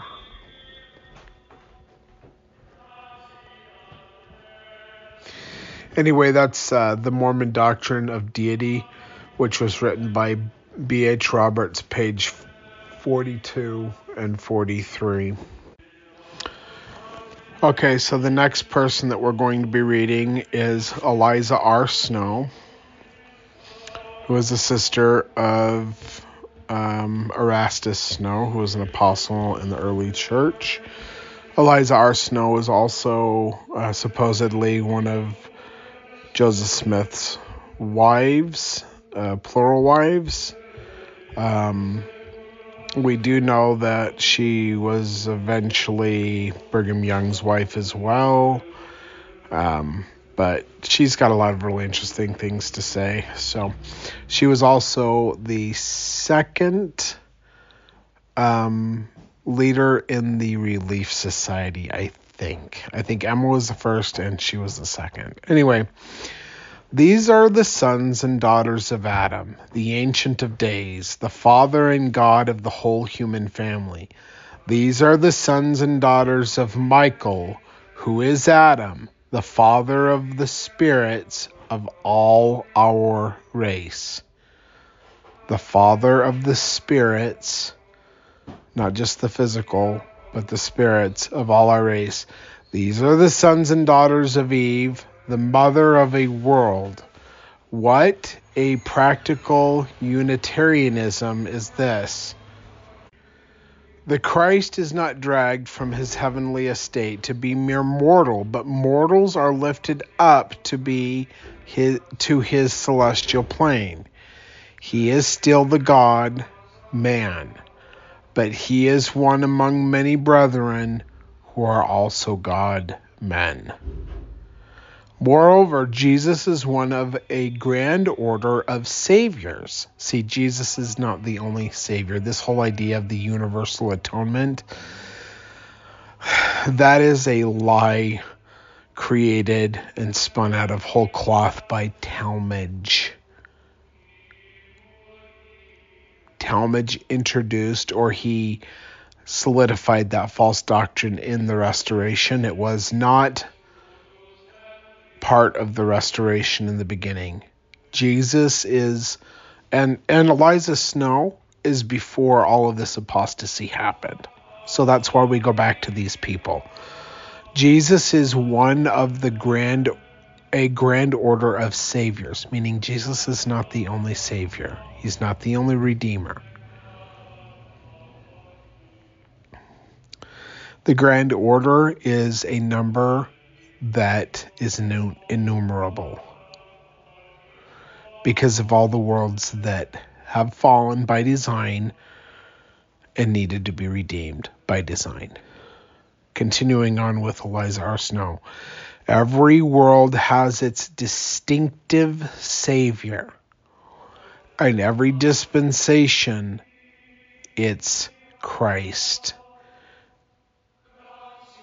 its anointed one. So, Adam, Michael, is the anointed of Jehovah our Elohim. He is a Christ in the sense that he is a an anointed one, but he was also a redeemer in an older world and was a Messiah ben Judah. And in an older world than that, he was a Messiah ben Joseph when he was a redeemer there are three grand dispensations in this world's history. In the telestial history of this earth, there are three grand dispensations.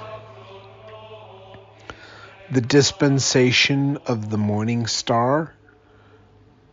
Michael Adam is the head of that dispensation, and he is the morning star within that dispensation, there are dispensations. But the next major dispensation is the dispensation of the bright and morning star. And John the Baptist prepared the way for that dispensation to come forth. And he was mighty and strong. And Yeshua is the bright and morning star and it is his dispensation. The dispensation of the evening star started with Joseph Smith, who laid the way, he laid the foundation for the redemption of Zion, much like John the Baptist did. God the witness come in the flesh is the evening star. He comes in the evening of the history of the celestial earth. And there are dispensations within dispensations there as well. When Zion is redeemed, when Michael the archangel, the Ancient of Days, descends with the church of the firstborn and Zion from above, and there is a council of Adam-ondi-Ahman, and and one like unto the Son of Man comes out of the clouds after the redemption hap- or after Zion comes down to the earth. There is the witness, one like unto the Son of Man. And then Jesus Christ comes from the clouds, not the mountains, not Mount Zion, not um, I can't remember what the mountain's called right now, but but Jesus Christ comes and he goes to Adam-ondi-Ahman and every prophet from every dispensation surrenders his keys to the Ancient of Days. They still have those keys, even in death. Joseph Smith has those keys, even in death. Peter, James, and John have those keys, even in death. Elisha and Noah and Ezekiel and Jeremiah and Isaiah have those keys, even in death. They surrender him at Adam-ondi-Ahman and they give him back to the first presidency of this earth, who is Michael. And Michael delivers them to Yeshua. Because Yeshua becomes our Father spiritually, and he is being prepared to become an Adam. He's called the new Adam. That's not coincidental. He is being prepared. He is given all of the keys, the whole the whole thing. He is prepared to become an Adam and then when this earth becomes part of the Shamaim or the heavens, a new earth will be created and Jesus will be the Adam to that world. Anyway, that quote um, that I was reading before by Eliza R. Is in Woman of Mormondom, pages 191 and 192. Continuing on with Eliza R. Eve, immortal Eve, came down to earth to become the mother of a race. How does she become the mother of a world? Of mortals except by herself again becoming mortal? How become mortals only by transgressing the laws of immortality? How only by eating of the forbidden fruit, by partaking of the elements of a mortal earth, in which the seed of death was everywhere, scattered. Eve then came down to be the mother of a world a glorious mother capable of dying at the very beginning to give life to her offspring, that through mortality the eternal life of God's might be given to her sons and daughters. Did women hesitate a moment then? Did motherhood refuse the cup for her own sake? Or did she, with infinite love, take it and drink for her children's sake. The mother had plunged down from the pinnacle of her celestial throne to earth to taste of death that her children might have everlasting life. A goddess came down from her mansions of glory to bring the spirits of her children down after her in their myriads of branches and their hundreds of generations. She was again a mortal mother now. Eve stands then first, the God mother. Eliza R. Snow, Women of Mormondom, page 197 to 200. The next one is a poem by Eliza R. Snow. It's called The Alter- Ultimatum of Human Life. Remember whether or not she was Joseph Smith's wife or Brigham Young's wife, um, or whatever, she was the second president of the Relief Society, which was meant to be an order of matriarchal priestesses. Yeah, there is a priesthood of women.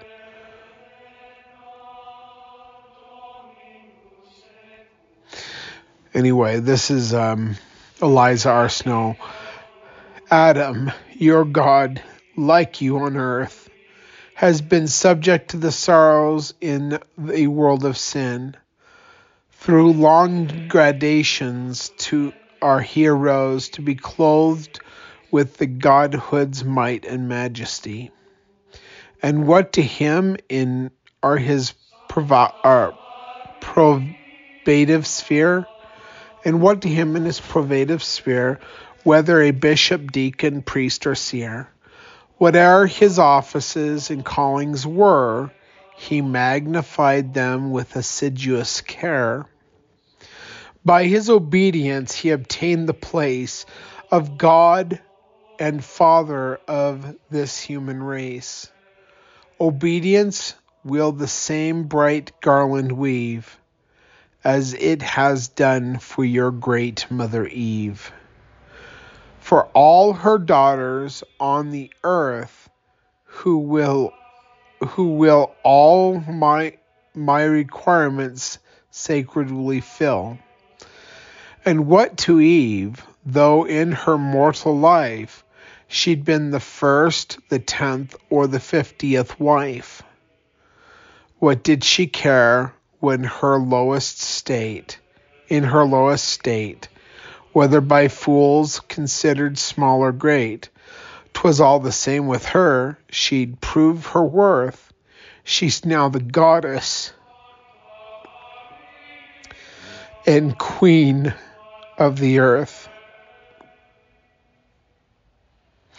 Life's ultimatum unto those that live as saints of God and all my powers received is still the onward upward course to treat, to stand as Adam and as Eve, the head of an etern of an inheritance, a new formed earth, to, and to their spirit race give mortal birth.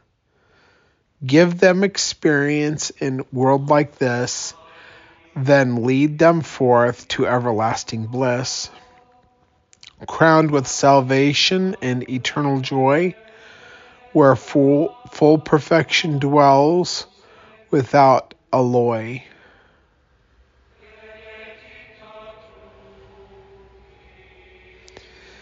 That was a poem of Eliza R. Snow, and it could be found in Poems of Eliza R. Snow, Volume 2, page 8 and 9. Also, Eliza R. Snow and the Immortal page 188 and 189. The professor, Hugh Nibley, stated, as Goyon shows, the document is really me- really Memphite, as the prominence of Atum and Fa'ar makes clear indeed in the Memphite theology. Atum and Fatar, the ancient the the um, and that's Hugh Nibley, the message of Joseph Smith, Papyri, an ancient endowment. Um, Salt Lake City Bookcraft, 1975, pages 131 and 132. I don't know what that has to do with this, but maybe you know. I don't. Anyway, by the way, everything that I'm reading today, you can go ahead and read, uh, and the link will be in the description description of the podcast. So if you'd like to read along or you'd like to read without my commentary, that link will be there. Excuse me. All right, Hugh Nibley. In the beginning, we are told all the gods assembled in the presence of Pa'ar, Patar, I guess, or Ta. Maybe the P is silent, I don't know who made a division between Horus and Seth and forbade them to quarrel, each giving his assigned portion. Then, then for some reason, he decided that his firstborn Horus should be his unique heir. Um, heir.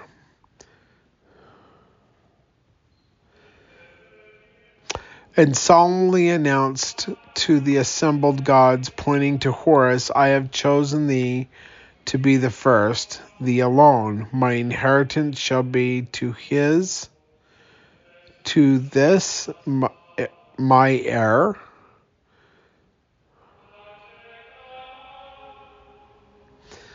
The son of my son, the firstborn opener of the ways, a son born on the birthday of Wepwawet. that is, on the new new day, the day of creation. Thus, instead of being two portions, they were both united under Horus, while the controversy of Seth was patched up for the duration of the festival. The entire the entire middle portion of the Shah Bako text is obliterated, but from countless of other Egyptian sources, we know that the conflict between Horus and Seth never ceased on this earth. The combat and victory of Horus being ritually repeated at every coronation. Okay.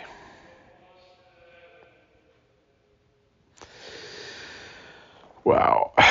We're at 76%. I'm kind of struggle, struggling to get through this, and we're at two hours now, so this is going to be a three hour long podcast. After rites dealing with the baptism, resurrection, and the building of the temple at Memphis, the text breaks off completely to resume with a catalog of Ptah's. I'm going to call him Taz because maybe the P is silent. I don't know. Um, titles as he who sitteth upon the great throne, Heavenly Father, who begot Atam, Heavenly Mother, who bore Atam, the Great One, the mind and mirth, or the heart and tongue of the council of the gods. Uh, uh, of the council of the gods, the Na'anidin, I guess in the hearts of Pa'ah, or I'm sorry, Ptah, was conceived from the image, form, or likeness of Atum. On the tongue by the word was the image of Atum. Great and mighty is Ptah, through whose mind and words and word all the spirits were brought forth. And through the mind and word of God, all, all physical members were invested with power according to the doctrine that he is as that which is every everybody and in every mouth every god every human every animal of every creeping thing of whatsoever possessed life, for what whatever is thought and whatever is uttered is according to his will. The counsel of the gods brought forth the seeing of the eyes, the hearing of the ears, the breathing of the nose, that these might convey information to to the heart, which in turn became aware of things to which awareness the tongue gives expression, giving utterance to the mind in such a way were all were all the gods brought forth. The king represented Osiris, who is the dead king. His own pre- predecessor goes through the sect of secret gate in the splendor of the Lord's eternity in the footsteps of Ra, of the great throne to enter the courts on high and become in, united with the gods and with and with Ptah, the Ancient of Days.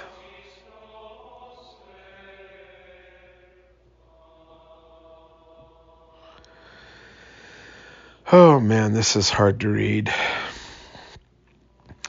In the concluding scene, the earthly king public, pu- publicly embraces his son and heir, declaring and calling and succession, even as the god did in the beginning. And that's Hugh Nibley. Nibley on the timely and the timeless. Provo BYU Studies.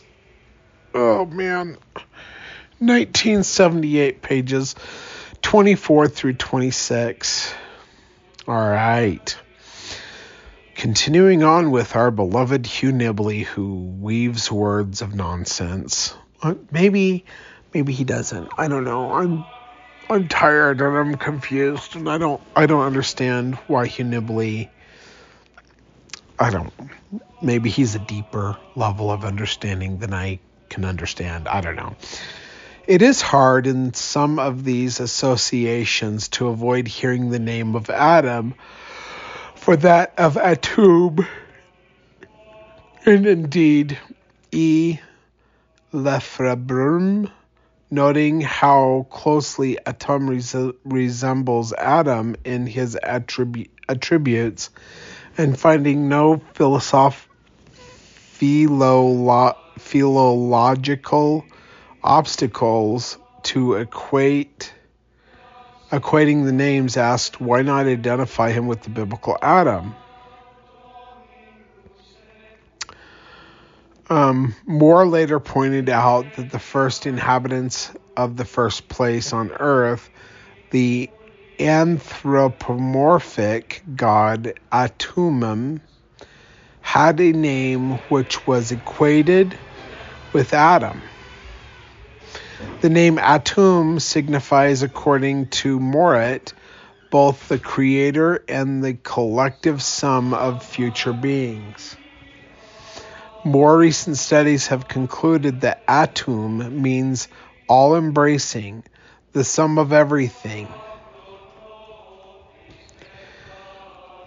um, or uniting of many in one in combining all pre-existent beings in a single a single ah I don't know what that word is. Arc archetype.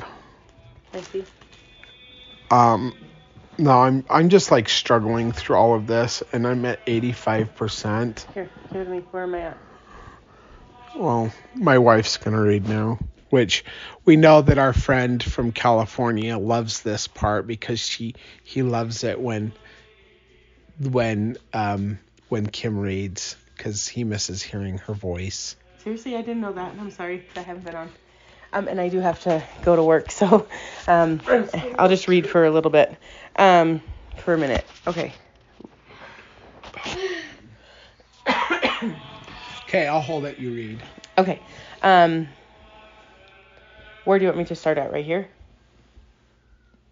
The uniting of many in one. Okay. The uniting of many in one, of combining all pre existent beings in a single archetype, who thereby represents all beings hereafter.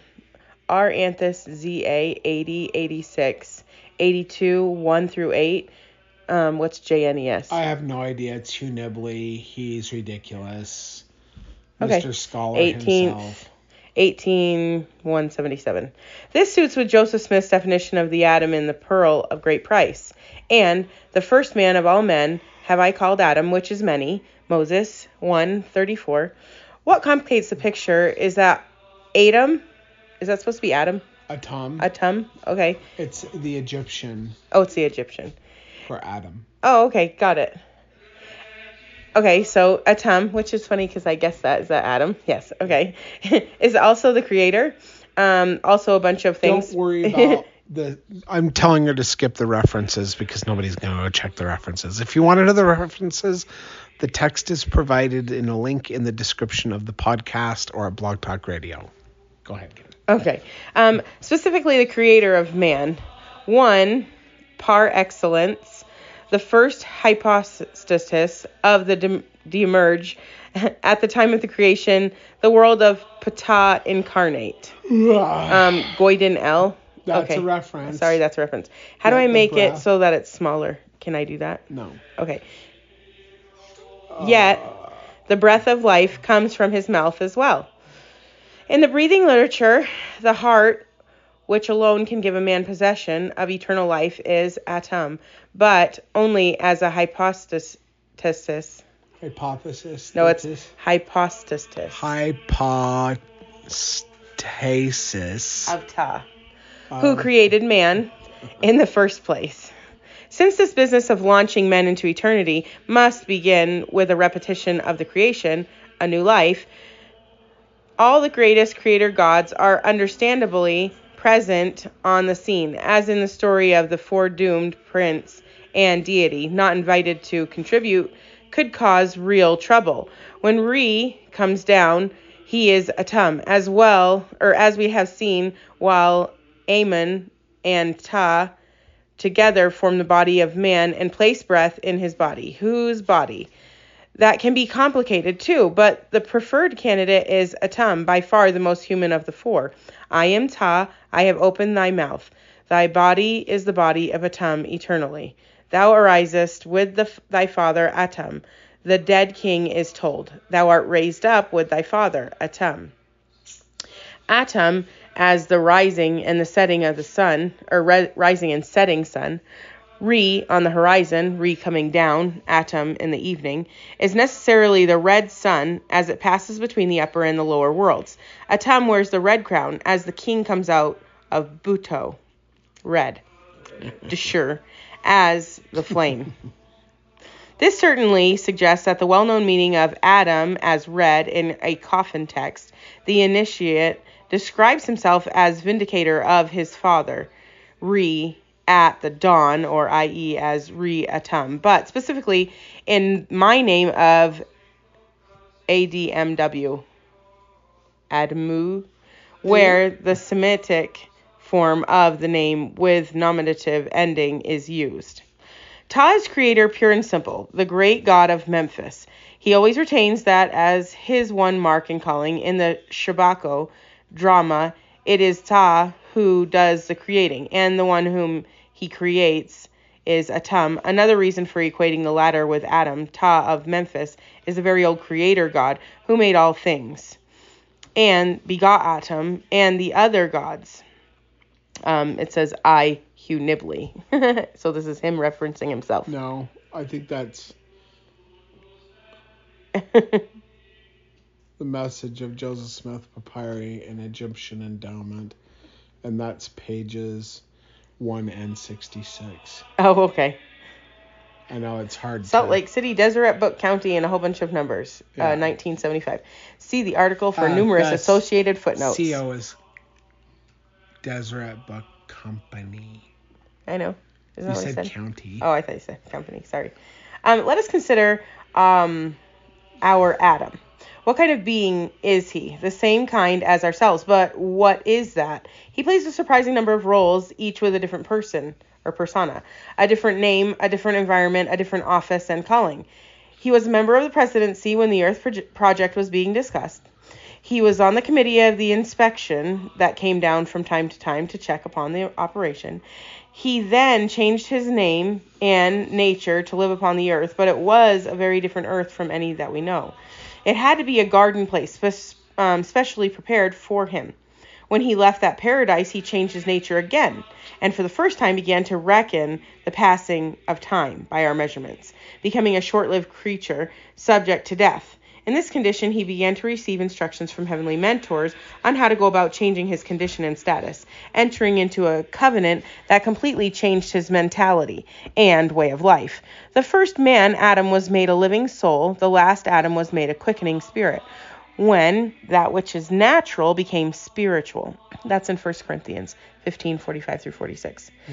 The man Adam passes from one state of being to another, and so do we. As we have borne the image of the earthly, we also we shall also bear the image of the heavenly. 1 Corinthians 15:49. And in time he died and became a spirit being of the head of all his spirit children in the waiting place according to the common Christian tradition as well as our own. Then he became after Christ the first fruits of the resurrection and returned triumphantly to his first and second estates to go on to glory and eternal lives. Hugh Nibley, again, Old Testament and Related Studies, edition by John W. Welch, Gary P. Gillum, and Don E. Norton, Salt Lake City, and Provo Deseret Company, Foundation for Ancient Re- Research, Mormon Studies, 1986, page 77. That's Farms, Mark says. And one of our biggest stumbling blocks is not knowing how Adam relates to other beings, earthly and heavenly. That is the root of Adam God misunderstanding. Until we care to look into the matter seriously, I will keep my opinions in this in a low profile. Hugh Nibley, Old Testament and Related Studies, edited by John W. Welch, Gary P. Gillum, and Don E. Norton. Salt Lake City and Provo Deseret Book Company, Foundation for Ancient Research and Mormon Studies in 1986, page 82. And that is the conclusion of this. Yeah, I don't that's even it was. Sorry, I it's it. fine. Um, this is all about Also- Adam and Eve. I was gonna say also it's kind of strange, and I'm not sure that even what I was reading about. It's kind of I know weird. it's hard. Reading Hugh Nibley is difficult. He's a pain in my keister. Anyway, the next chapter, which who knows when I'll get to this, probably in four days. Um, chapter 28, King and Priest. So it'll go into talking about being a king and a priest. And then I think the next chapter after that, I don't know. I don't have that ready. So anyway, well, um, thank you for listening to this program. Um, I should have made it into many parts, but uh, oh well. Doing what I can do when I can do it. So, anyway, I hope that you enjoyed this. Remember, you can read the text for yourself. There will be a link in the description of the podcast. So, please uh, share this with people who you think might be interested. And uh, we'll talk to you later. This is uh, Mark Lichtenwalter, and this is Zion's Redemption Radio Network. Thank you for listening, everyone. Take care. God bless, and goodbye.